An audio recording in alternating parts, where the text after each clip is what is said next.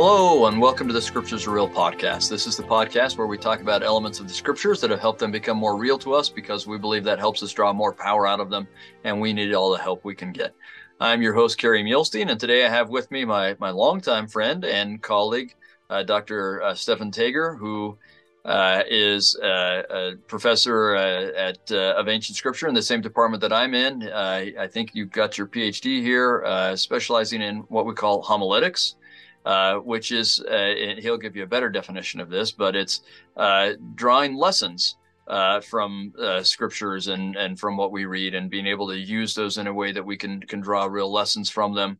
And he also taught seminary in the Seminary and Institute program for a number of years and is just a gifted teacher. So, and I met him first, him and his wife uh, as we were going along some pioneer trails and four wheel drives in Wyoming together. Yeah. So uh, he's got a wonderful wife as well. So welcome, uh, welcome. Thank you, Kerry. I'm excited to be here. Yeah. Why don't you tell us a little bit more? What else should we know about you? Sure. So my PhD is in instructional psychology, but my research is in homiletics, which is the study of preaching. So I'm really interested in the principles and practices of a of communicating scripture, and specifically, I study narrative preaching and how does storytelling and story structure relate to communicating the gospel. And I teach Book of Mormon on campus, and I also teach the New Testament as well. So I'm really excited to be here. Well, we are glad to have you with us today. So let me uh, just say that uh, this week we have as our reading, we've had in the past, uh, mostly we've had like just like one book or part of one book. But this week we're doing two books. We're doing both Philippians and Colossians. So we're going to focus on Philippians, which is the larger book uh, today, and I'll do a separate little short cast just uh, on on Colossians. But uh, Dr. Taeger and I are just going to focus on Philippians. So why don't you take us through what uh, is is meaningful or real to you in uh, Philippians? Yeah, thank you so much. I'm I'm excited to talk about Philippians. It's it's a beautiful book it's also really personal. It reveals a lot about Paul and his nature and who he is. And of course, uh, it it builds our faith in the Savior Jesus Christ, and that's the main purpose of all Scripture is to build our faith in God and His Son. And Philippians does that. As you as you study Paul's life, as anyone who's been reading the New Testament, uh, you realize that Paul is is not a boring character. He's a very he's a very interesting person, and I think in some ways he kind of goes against the grain of what a lot of people typically think religious people are like. Uh, so, for example, Paul is extremely intelligent, extremely smart, and there's a bad misunderstanding of the world that if you're if you're faithful, you can't be smart as well. But Paul breaks that down. Actually, just on that point, just to, to what you're saying, like Latter Day Saints buck a trend. Typically, the more education you have, the less you're religious. But for Latter Day Saints, the more education you have, the more you're religious. So uh, yeah. it, it, really works for us. So you're right. Yeah. Anyway, sorry, keep going. No, I've I've heard of those studies. Uh, you know, making those similar uh, uh, similar thing claims too. So um, he also constantly argues against self righteousness right? He's he's concerned about that kind of thing or at least someone uh, building themselves up. We see this in first corinthians and second corinthians. Paul is extremely compassionate. He's trying and, to and yet ironically he he often builds himself up in his letters as well. So it's it's a fun ironic thing in there i think. But anyway yeah. Right right. Sorry keep going. I interrupted you. No no and, and keep interrupting me Kerry but he's he's also compassionate. He's gathering money for uh, the poor. We see him talking about that in his letters. He's also very funny and witty and and sometimes more than just slightly sarcastic. Yeah. And he also has a lot of experience with diverse peoples and cultures and he knows how to interact in lots of different places. So he kind of like sort of works against the trend of what people think typically religious people are like, yeah. right? Yeah. And he also really really cares for the people that he works with. That that comes across very clearly in all of his epistles. Right. In fact, that's kind of how I want to uh, approach Philippians is I want to sort of ask this question. And as we look at Paul as a Christian, as a disciple of Jesus Christ, um, I sort of want to frame everything we do today around this question is how is he like that? How did he become like that? And we'll see if we can land on an answer towards the end of our time together. Paul is consistently showing surprising personal characteristics uh, that make him an extremely unique human being. And you see these really clearly in the book of Philippians. And so uh, Philippians obviously was written by Paul from where um, It's a it's it's a prison epistle, so it's from prison. Traditionally, it's thought to be written in Rome, but uh, Ephesus or Caesarea are other other possibilities as well. If it was written from Rome, it would have been in the early 60s. And Paul established the Philippian church uh, during his second missionary journey. That's in Acts chapter 16. And the reason why he's writing Philippians is there's a number of different reasons, and we'll get to those as we go through the text. Um, now, Kerry, you correct me on this because you know uh, infinitely more than I do, but uh, there's not much left in Philippi right now. I mean, that's it's just ruins there. Uh, yeah, I actually haven't been to, to Philippi, okay. so I, I wouldn't be able to tell you, but I, I believe that's correct. Okay. Okay. All right. So, um, and Paul is obviously religious person, and he's kind of like we were talking about a second ago. He kind of goes against the trends of what people typically think about a religious person, but he's not. Uh, he's also not a watered down religious person in the sense that it's just kind of bland and just love God and be a good person. Um, he's he's a very unique in his discipleship and his Christianity and let's talk about what that looks like. Okay, so we're going right to Philippians chapter 1 and we'll start in verse 14. After Paul says hello and introduces the, himself in the letter, he brings up this really interesting situation that they're dealing with in the Philippian church. And again, it just shows Paul's exceptional discipleship and his Christianity and his security in Christ. This is uh, this is what's happening. This is the situation in verse 14. And many of the brethren in the Lord waxing confident by my bonds, are much more bold to speak the word without fear. So, in other words, in some way, Paul being imprisoned is inspiring others on some level to preach the gospel more without fear. Some indeed preach Christ even of envy and strife, and some also of goodwill. So he just listed off two motives for people preaching. Some are doing it out of envy, jealousy, strife, anger, contention and some are doing it out of goodwill. Now, normally, right there, one of the things we love to talk about in the modern world is motive. And you better be a religious person for the right reason. You better know hypocrisy, right? But watch, uh, and I'm sure Paul agrees with that on some level, but watch what he says here in verse 16. The one preach Christ of contention, not sincerely, supposing to add affliction to my bonds. So he says, literally, some people are preaching the gospel out of contention. They don't have good motives. And then Paul says, but the other of love, knowing that I am set for the defense of the gospel. In other words, that he's in prison because of his belief, right? And for the gospel's sake, right? Um, what then? Notwithstanding every way, whether in pretense or in truth, Christ is preached and I therein do rejoice, yea, and will rejoice. This is a really surprising principle that Paul says. He says, look, whatever their motives are, in the end, Christ is preached. And that's what matters most to me, right? That's what matters most to me. And I do think sometimes people have a tendency to say, hey, get your uh, tinker around with your emotions, you know, until you feel like living the gospel, you feel like doing the right thing. But sometimes we just we just go through the motions and the Lord can still work through outward behavior and sanctify that for the kingdom's good. It's good. And and if it's all right, I'd like to explore this just a little Please. bit. Yeah, um, yeah. We don't know exactly what he's talking about or exactly what's going on, but I think we can make. So I would say there are probably things other than this, but I think we can make a pretty guess as to at least what some of this is because we've seen it in so many of his letters that there are people who are going around to congregations after he's been there and are preaching hey you you need to keep the law of moses. You're uh, you, you paul's got this wrong. Don't listen to paul in the way he's teaching this. And uh, and that just happens so consistently in so many places for so long. I would suspect that's at least part of this that he's saying okay some people are coming to preach christ but when they're doing it part of their intent is to tear me down uh, because they disagree with the way I'm telling you to keep teach the, or live the gospel and keep the the uh, commandments, as it were, live live according to Christ. Um, and then he seems to be saying, you know, and and maybe this is where I may be putting too much into it, but I can almost picture him saying, okay, I, we know he thinks they're wrong. By the way, that's clear. He's said that plenty of times. He's been mad at them before.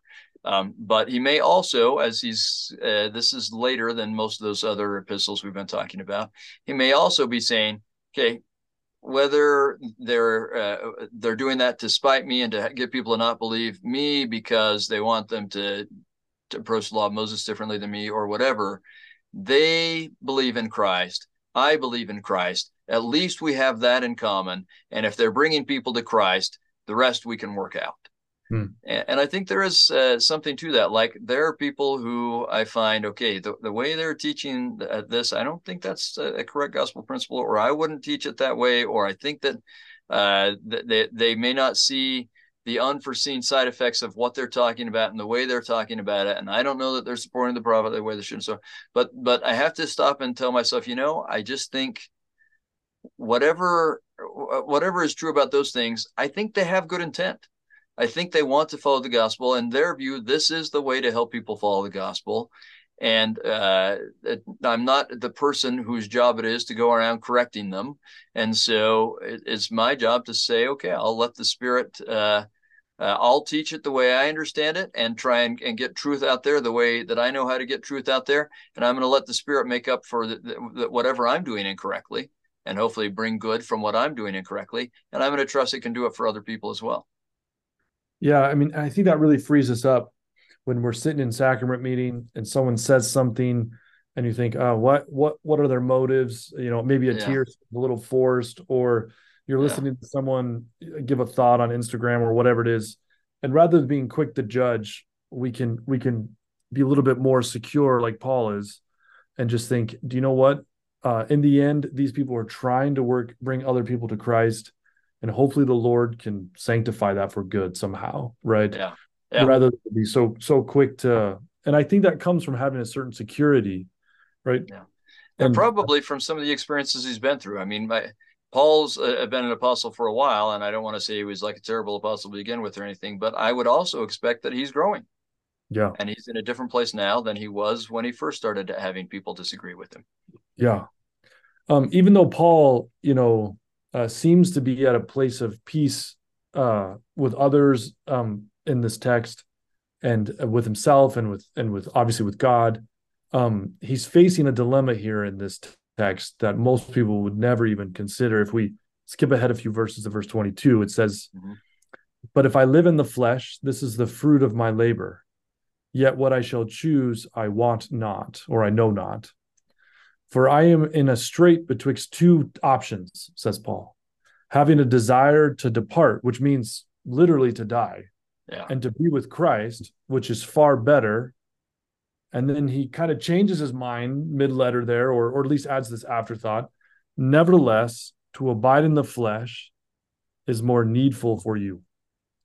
And this is such a you know, we we want we want to be careful and cautious here, but such an interesting view of death. He's facing death, and he's trying. Is he says it's better for me. It's better for me to be with Christ, and he says, but ultimately I'm needed here, right now on the earth, right? And I, again, like I I don't uh, at least for me, I'm not like that. I don't think that's. The, I mean, I know I should think like that, but uh, to be that secure in the Savior's love and goodness, and say, look, it's better for me to be with Him now than it is for me to you know that that that is a that that is far better to be with Christ. But he says, but it's more needful for me to be with you. I don't know, Kerry. What what do you think about those verses? Yeah, I, I think that's uh, correct and really powerful. In fact, um, uh, if I could share a personal story, in, in some ways, this reminds me of my father who had Parkinson's disease, hmm.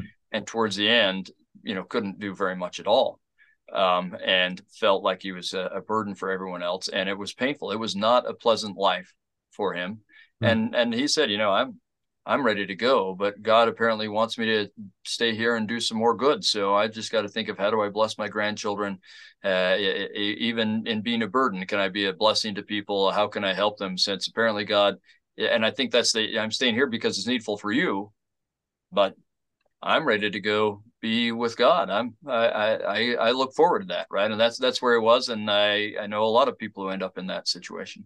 Hmm. That's a beautiful example. That's a perfect illustration of that. Um, so we've seen so far, Paul is uh, he's he's okay as long as Christ is being preached. He longs to be in the Savior's presence. He really is a remarkable disciple. Um, now, one of the main reasons Paul is writing to the to Philippian to Philippian church is that there seems to be pride seeping into the church.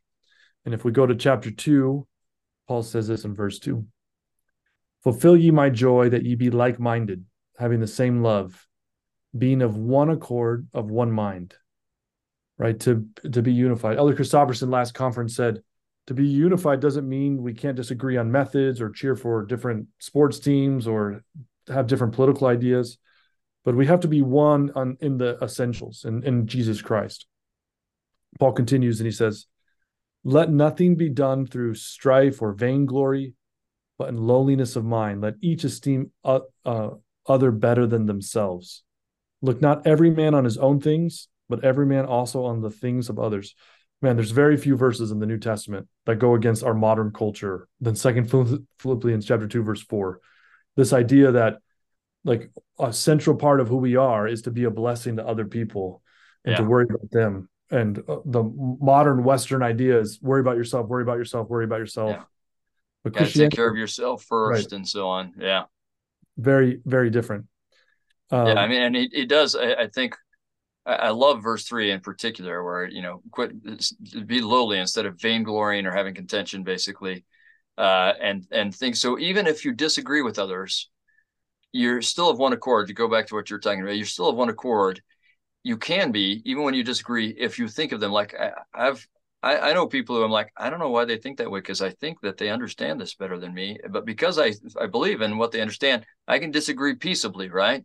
And then th- that will lead us to verse four, where uh, like you said, is is so counter today's culture with this idea of for basically we could rephrase that: forget about yourself and think of others. Right. I think that's what he's saying. Just quit worrying about yourself, which is the struggle of uh, mortality. I think. Right. Right. It's at the heart of it. Interestingly enough, after talking about that, he's going to break out into this this early Christian hymn, verses six through 11 mm-hmm. um, which some scholars think might be based on earlier Christian hymn or other writings, and it's going to he's going to use the Savior as his ultimate example of humility. Um, uh, speaking of the Savior, it says in verse 6 who being in the form of God thought it not robbery to be equal with God, but made himself of no reputation and took upon him the form of a servant and was made in the uh, likeness of men. Uh, being found in the fashion as a man, he humbled himself and became obedient unto death, even the death of the cross.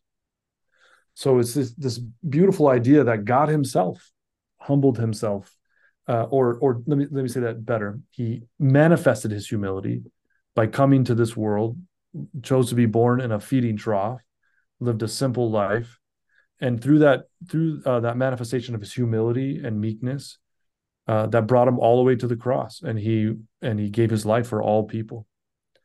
Um, the fact that Paul holds that up as his model is just so impressive to me. Like that, that's that's what he's working towards.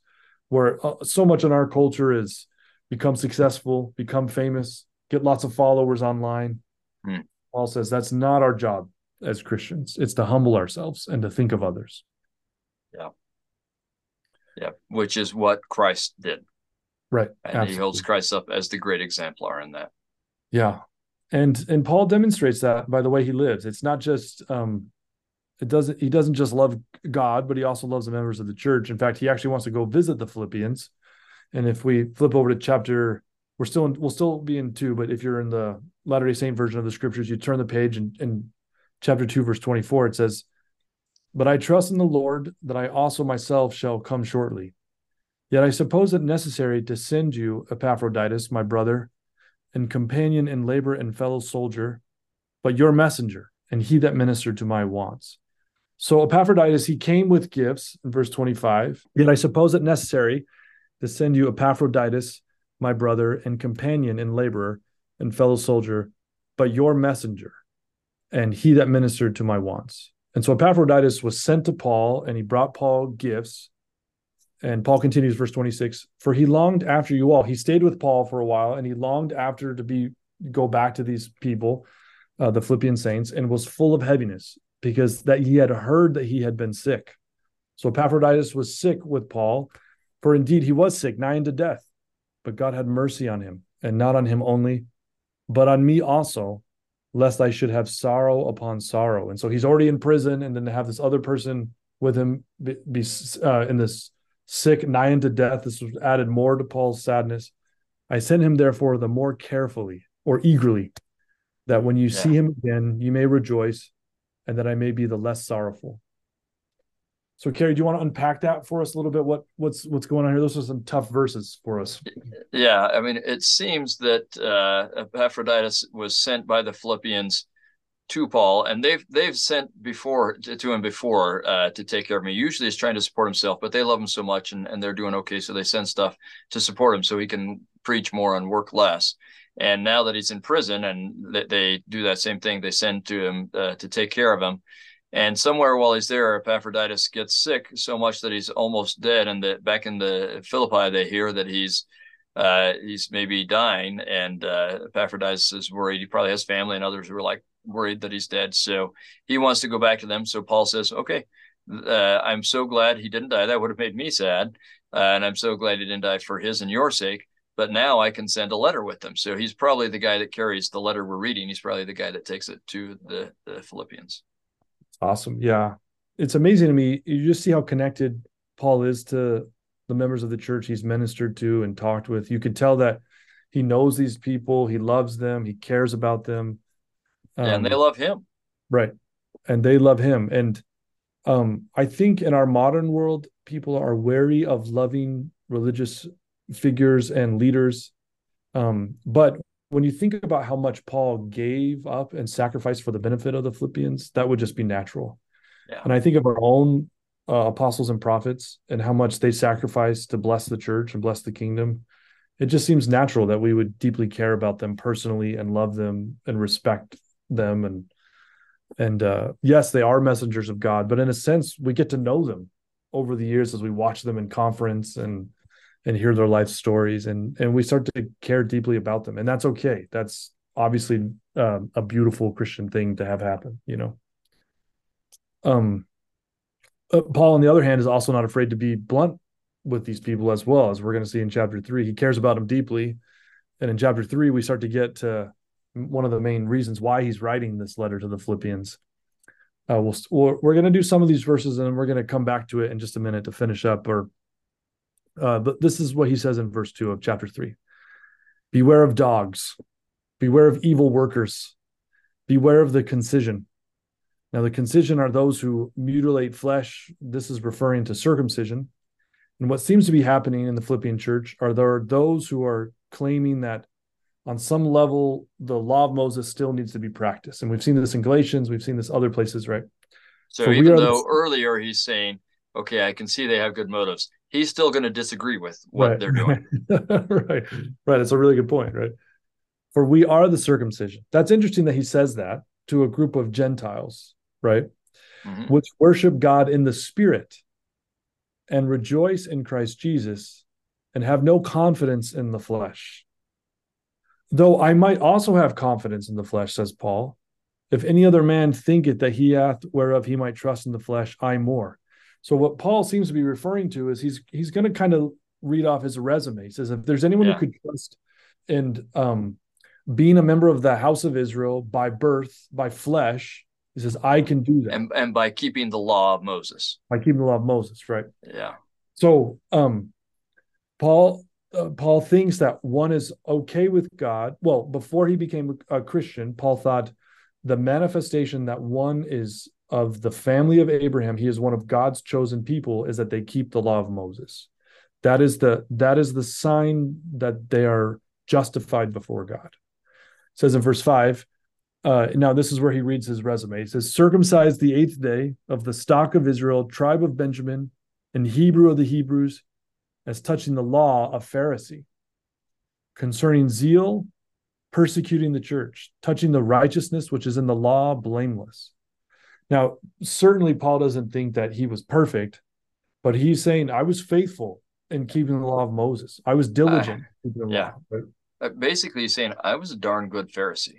Right. And, right. and that's what the Pharisees are known for. And he said, I was good at it. I was so intense in trying to be the best kind of Moses, law of Moses keeping Pharisee you can imagine. Right. And Paul um, contrary to the way that sometimes people sort of depict the law of Moses, Paul doesn't think the law of Moses is bad or or something evil at all. He thinks it no. comes from Jehovah. He thinks it's good. He thinks it comes from God, right? That it's a schoolmaster to Christ. Right. Yeah. Absolutely. And that's that that knowing that he thinks it's a good thing uh, really sets us up for verse 7 which is this powerful twist in thought he says but what things were gain to me, those I counted loss for Christ.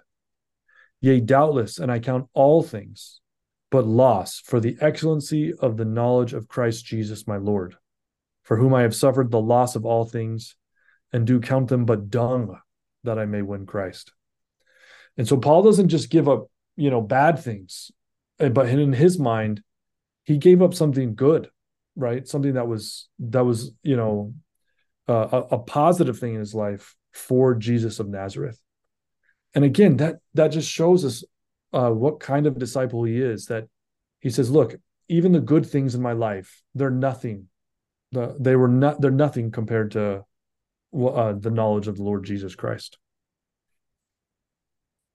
Um, Joseph says Joseph Smith has a quote from Lectures on Faith that I read as a freshman in college, and it deeply changed me. Uh, it was a really impactful moment for me, and it's based on this this writing in Philippians, um, and it's a great way to apply what's happening here. He says, "For a man or woman to lay down his all, their character and reputation, his honor and applause, his good name among men, his houses, his lands, his brothers and sisters, his wife and children, and even his own life also."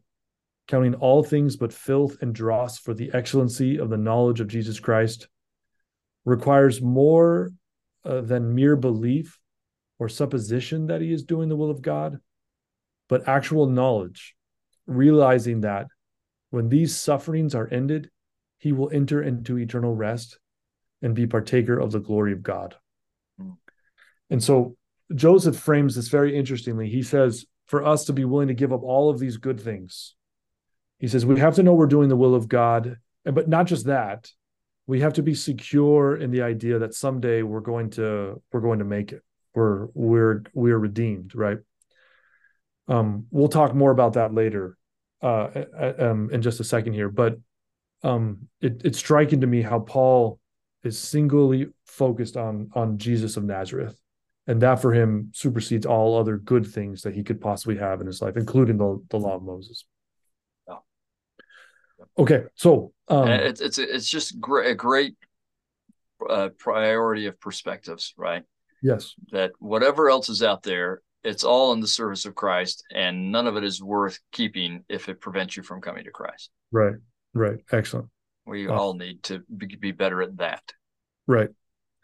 Now, for him, when he speaks of the knowledge of Jesus Christ and the value of that, he doesn't think that means discipleship means we just sit around in fact, he uses a metaphor that a lot of modern people can identify with. He says in verse 13, uh, but this one thing I do, forgetting those things which are behind, and I and I would presume here, speaking of uh, his, his, old embracing of the law of Moses as the sign of justification before God, reaching forth unto those things which are before, I press toward the mark for the prize of the high calling of God in Christ Jesus. So uh, without some help here, I might think he's just, it's hard to tell exactly what he's talking about, but he's actually um, using, uh, in fact, let me just read this from the HarperCollins Study Bible. Paul describes his life as a Christian using the athletic metaphor of a sprinter who ignores what lies behind him and looks only forward, straining toward the finish line in order to win the prize.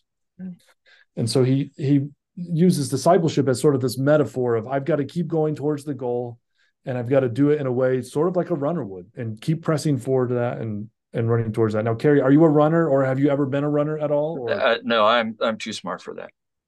But my wife is, so I just say that to give her a hard time. My wife, both uh, uh, cross country and a track star in California. So yeah, my my wife displays remarkable bad judgment and is also a runner and has run multiple yeah. marathons. It doesn't make you want to worry about him, doesn't it? But anyway, yeah, yeah. you know, and I I used to run, but not nearly as much or as far as as my wife Kirsten does. but I, I just want I run too, but it's when dogs are chasing me and things like that. Yeah. I, Actually, I my wife's got me do a couple duathlons and triathlons, but I try and avoid it. She's just a harsh taskmaster. So anyway, keep going. oh, that's awesome. So I wonder if we could think of some metaphors, or not metaphors, but ways, similarities between running and discipleship. And uh, for example, one might be uh, when you run, often um, your body just doesn't feel like it, but you yeah. just you just keep going, right? You have to you have to press forward through the hard stretches of a run, right? Yeah, yeah. In fact, I would say, like especially in a triathlon, that's part of why they invented it is because your body doesn't want to do a running motion after it's done a biking motion. Mm-hmm. It really, really does. And, and that is so true. When you get off that bike and you start running, your legs are saying, What are you doing? This is not the program. This is not what we're doing.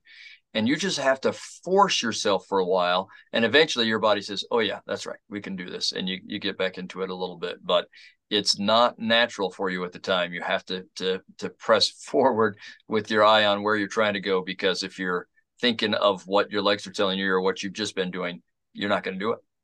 Right. Absolutely. I I also think that um, w- with running, another analogy might be sometimes as you're running, uh, they'll have people sort of on the on the side who are clapping and cheering you on, right? And there yeah. are stretches when you get encouragement, and then there are also stretches when there's no one watching you, and you're just yeah. running and running, and you're just there by yourself, and you're doing it because that's that's the goal, right? Yeah we could keep going, but I, I do think it's instructive sometimes to think, you know, what what are the relationships between running and developing strength and our discipleship, right? Um, uh, Paul doesn't doesn't just think though that discipleship means it's all drudgery or boring or difficult. If we go over to chapter four, he says this. Finally, brethren, uh, verse eight. Finally, brethren, and this was a common practice in the ancient world to sort of make a list of virtues and vices, but he says this in verse 8 Finally, brethren, whatsoever things are true, honest, just, pure, lovely, of good report, virtue, praise, think on these things. And so uh, the reason I, and obviously we have an article of faith based on this, but one of the reasons why I love this is Paul doesn't see his discipleship or his belief in God as something that's limiting, but he right. sees it as something that's expansive something yep. that his job is just to go out and get all the true and good and beautiful things in the world. Yeah, it can take in everything, right? Right. Yeah. Um, and Kerry, I, I don't know. I, I'd love to hear your thoughts on this. Why do you think that that's so important for people to understand about religion? Is that it's it's really the search after anything that's honest, just, pure, lovely, good report. Yeah. Why is that so vital? Do you think?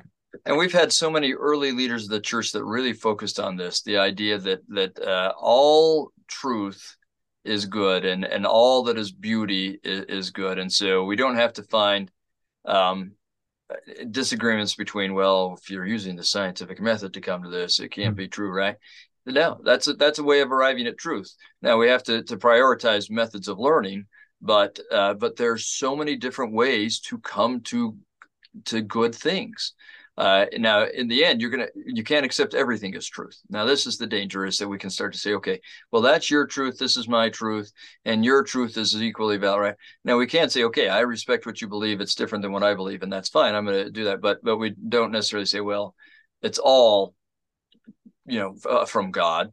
But more is from God than I think we recognize and realize. Uh, and and I think we are uniquely positioned because of we, we both have Paul, we have the article of faith, we have these uh, teachings, you know, in the Doctrine and Covenants, seek truth by learning, uh, well, by study and also by faith, and and so on. Uh, we believe that there are a thousand ways of approaching truth. John A. Widtsoe was particularly uh, adamant about this, and he's probably the greatest educator and academic we've had in the church still today. Uh, that truth can be arrived at uh, in lots of ways. We just need to be passionate about finding and accepting truth in all its forms, whether that's uh, artistically, symbolically, whatever. Uh, it's all good. Yeah. Yeah. And of course, there are priorities in truth. There are some truths that are more important and more relevant yeah. related yes. to salvation than others, right? And we don't believe in sort of this a watered down pluralism where we're not thoughtful. I mean, we we make ultimate truth claims. Yeah. But but we can still do our best to seek the good and true and beautiful in all uh, uh, worthy faith traditions and try to think okay what is what what what is there that's good and true and could be inspired by god you know? And i think uh, it's important to recognize they're not mutually exclusive but that that right. priority is important. So maybe i'll just use one example. Please. Um, I find the I find God in in the beauty of nature, right? Like when I'm in the mountains, when I'm at a mountain lake, when I'm at the ocean, things like that. I find God. I feel the Spirit there. Uh, I absolutely do. And I know other people who will say, "Well, and that's all I need." But we know that actually you need more than that. So while I find God there, it's important that I find God through His church, through His ordinances, through the sacrament, through all of these things. And so that doesn't mean that I can't find God in the mountains. It means I need to do both. Right. Right. Uh, I need to both go to church and find God in the mountains, and I'll do the one when I'm supposed to be doing that, and the other at other times. I, I both are possible. They're not exclusive. We, uh, but but we run the risk of saying, well, if you find God in the mountains, that's fine. Well, maybe it's fine. I can take you where you're at, and hope that one day you get to where you also come and partake of the sacrament. Right. Uh, and I, I think that that's kind of uh, making sure we have our priorities straight while accepting both both ways of coming to God. Yeah, I love that. Thank you. That's excellent. Towards the end here, Paul again demonstrates his uh, unique discipleship, and he and he and in verse ten he says this. But I rejoice in the Lord greatly that now at last your care of me hath flourished again, wherein you were also careful or uh, the NRSV translates that as care, a concern for me. Yeah. Uh, but then he he says like you were you were concerned for me, but you lacked opportunity. He says you wanted to take care of me, but you didn't have the chance. he says not that I speak in respect of want, for I have learned in whatsoever state I am therewith to be content. Yeah. Such a powerful phrase. Yep. He, he continuing says, I know I know both how to be abased and I know how to abound. I know how to be humbled and have a lot. Everywhere and in all things I am instructed, both to be full and to be hungry, both to abound and to suffer need. I can do all things through Christ, which strengtheneth me. Which is the youth theme for this year. Fantastic. That's that's a great that's that a great verse. great great theme.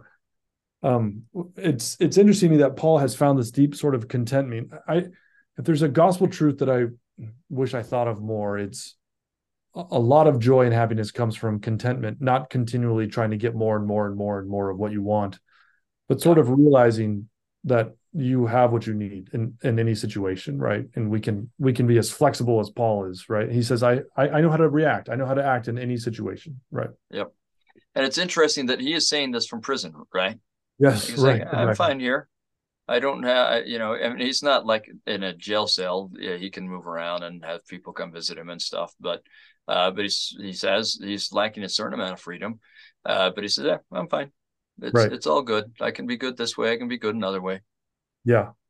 Now, I of course I don't want it to come across as if I'm saying here as we're as we've gone through Philippians and as we land on this final point here, I don't want it to sound like I'm saying, "Oh, Paul, what a great guy. He's perfect, never made a mistake and he's just um, what what I'm trying to say here is he really demonstrates a very powerful and you and unique kind of discipleship. And I think I and, and I don't know for sure, but I think there's one key aspect of Paul's faith life that allows him to be so secure in prison, where he's where he is not offended by other people preaching against him because they're preaching Christ. He's ready to go to heaven, where he's deeply connected with the people around him, where he's not afraid to be bold, where he's content in any situation. That kind of security, I think, and and faithfulness um if i were to guess it comes from what paul teaches in back in chapter 3 so if it's okay i'd like to finish with that. Yeah. But chapter 3 verse 9 paul's uh just he says he wants to win christ in verse 8 and verse 9 be found in him not having my own righteousness which is of the law but that which is through faith of christ the righteousness which is of god by faith. Now, Paul's obviously drawing on justification language here that he's going to go through. But Paul's saying, I used to think, well, Paul would say, I used to think that I was justified or made right in the eyes of God through the law of Moses. And now it's through faith in Jesus Christ. And maybe a, a better way to sort of translate that would be faithfulness to Christ, right? Not just yeah mere cognitive belief, but of, of faithfulness that leads to repentance and baptism and receiving the gift of the Holy Ghost. And he says, through the faith of Christ, the righteousness which is of God by faith. I mean, you talk about a term that has been debated for hundreds and hundreds of years, the righteousness of God, right? I I think N.T. Wright is very helpful on this. He's a biblical scholar, and he says, "quote It is the righteousness from God. It is not God's own righteousness, but rather the status which is given by God." And I think that really fits in well with our theology as Latter Day Saints because we would say what happens here when someone exercises faith and repents and gets baptized, they are given a new status before God. They are, in a word, justified before Him. Um, and Paul says that happens through faith, not the um, the law of Moses. Uh, can we unpack and, and, and to go to your well, maybe just to, to touch on that a little bit and to go please. what you said already because my audience will will remember we had Brent Schmidt on one time. He talked about this word pistis, which is what we have at the end of verse nine, faith there, uh, which has a very strong connotation of faithfulness. So it is a conviction and belief, but it's also a strong uh, connotation of conviction and belief that leads to a, a loyalty and acting the way you would because or you should because of that that uh, belief. And so I think that's uh, it, it, belief is absolutely a crucial part of it, but it's it's a loyalty coming through that belief or a, a, a way of being because of that belief. Right. Yeah. It seems like to call it a belief or works is simplifying what the term actually means. If faithful, That's exactly right. Right. Yeah. Um, Paul continues on this idea and he says, verse 11, if by any means I might attain unto the resurrection of the dead, the JST changes that to the resurrection of the just. And then Paul says this very interesting verse, verse 12 not as though I had already attained, either were already perfect. So he says, Look, I'm not like perfect in this ultimate realized sense, but I follow after. He's working towards that. If that I might apprehend that, for which also I am apprehended of Christ Jesus. Let me read another translation that might make that a little bit clearer. And, the, this is the NRSV. Not that I have already obtained this or have already reached the goal, but I press on it to make it my own, because Christ Jesus has made me his own.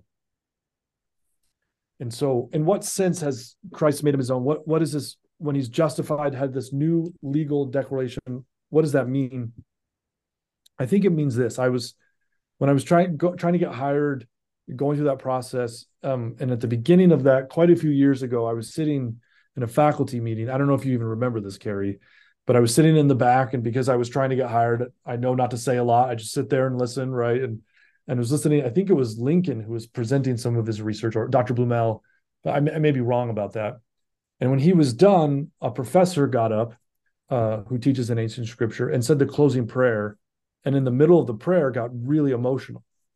And this is what he said during the prayer. He said, Father, uh, I am so thankful that thou hast redeemed us. And he said it in the past tense.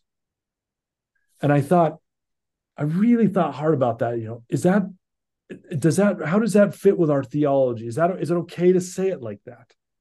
Hmm. And as I've studied, I've realized that that is absolutely an appropriate way to talk about our salvation.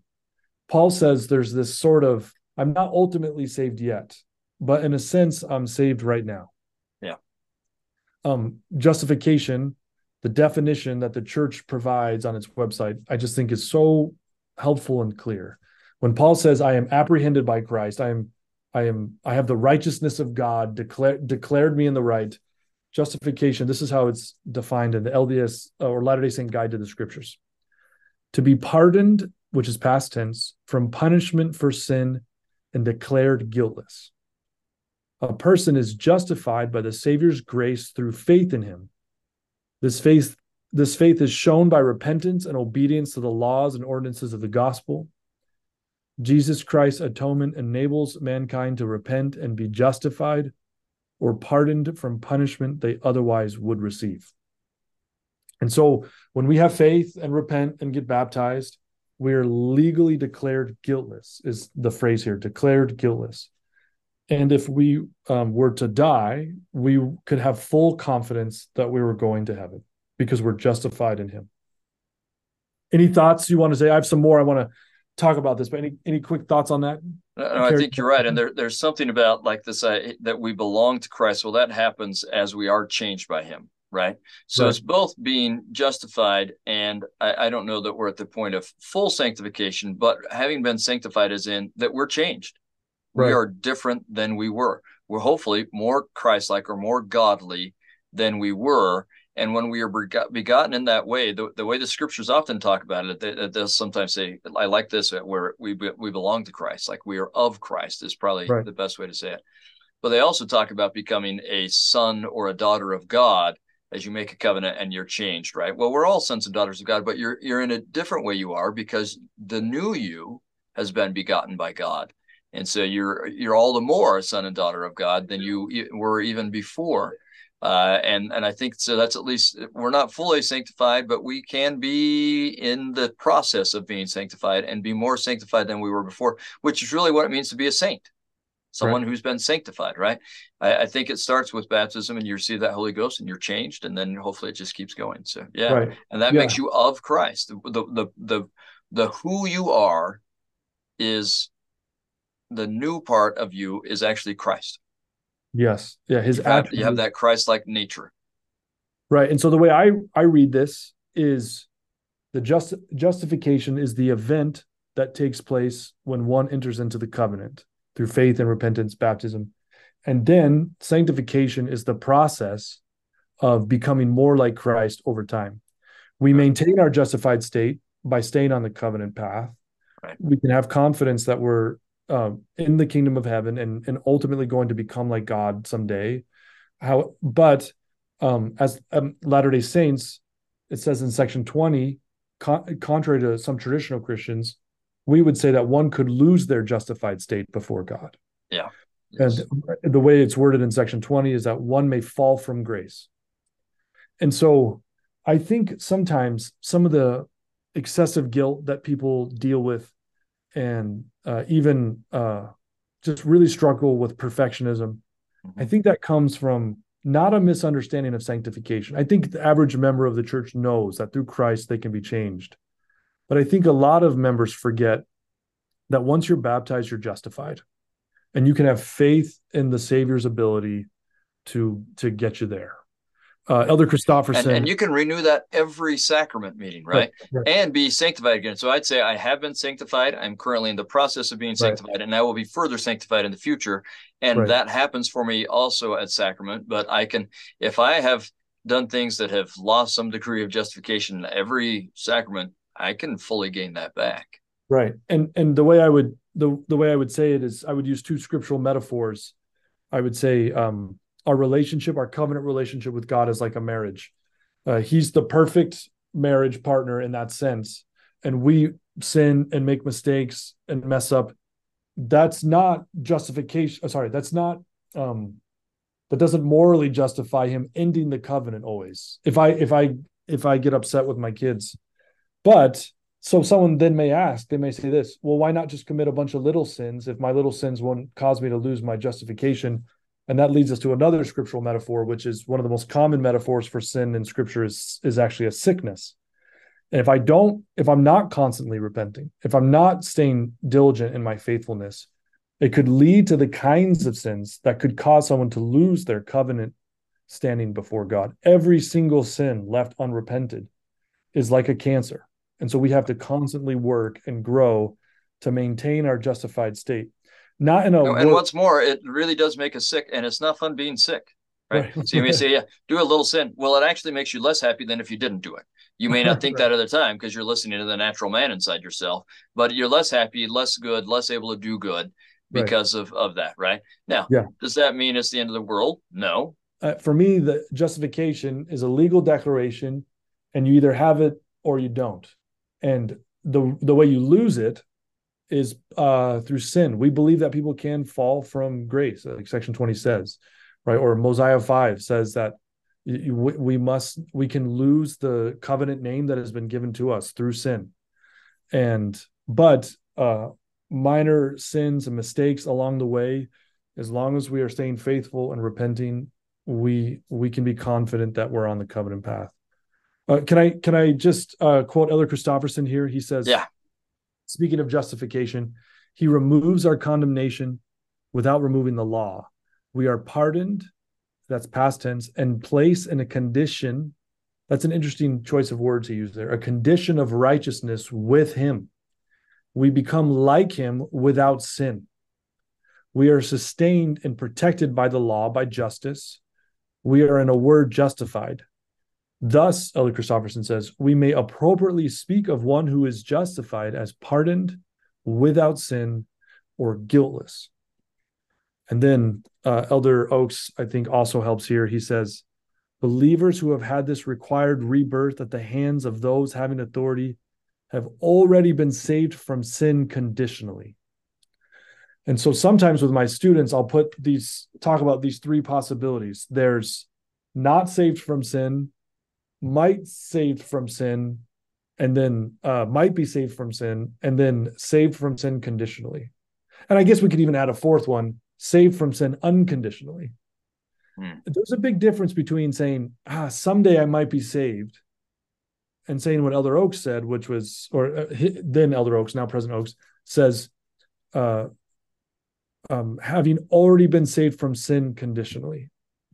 One, I've already been given the gift and I have to maintain it. Another, I'm constantly worried if I've actually if I'm actually redeemed. And so we do believe that uh, someone can fall from grace, right? We don't believe in the perseverance of the saints, as like some traditional Christians call it.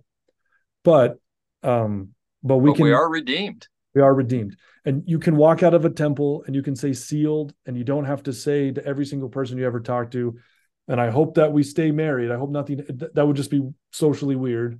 And we can walk out of the waters of baptism and say, I'm redeemed. I'm saved in Christ. Of course, I have to, I have to stay faithful, but that's that's the assumption. President Eyring, he says this: the gratitude, sorry, gratitude for the remission of sins is the seed of charity, the pure love of Christ. Because Paul knew he was redeemed, because Paul knew he was justified, he could teach things like uh, focus on others, and he could care deeply about Epaphroditus, and he could and he could care and be connected deeply to the Philippian saints, because the ultimate source of our love for others comes from the fountain of love the our Father in heaven and his son Jesus Christ. And that's and that's the beauty of of knowing that we're justified before him.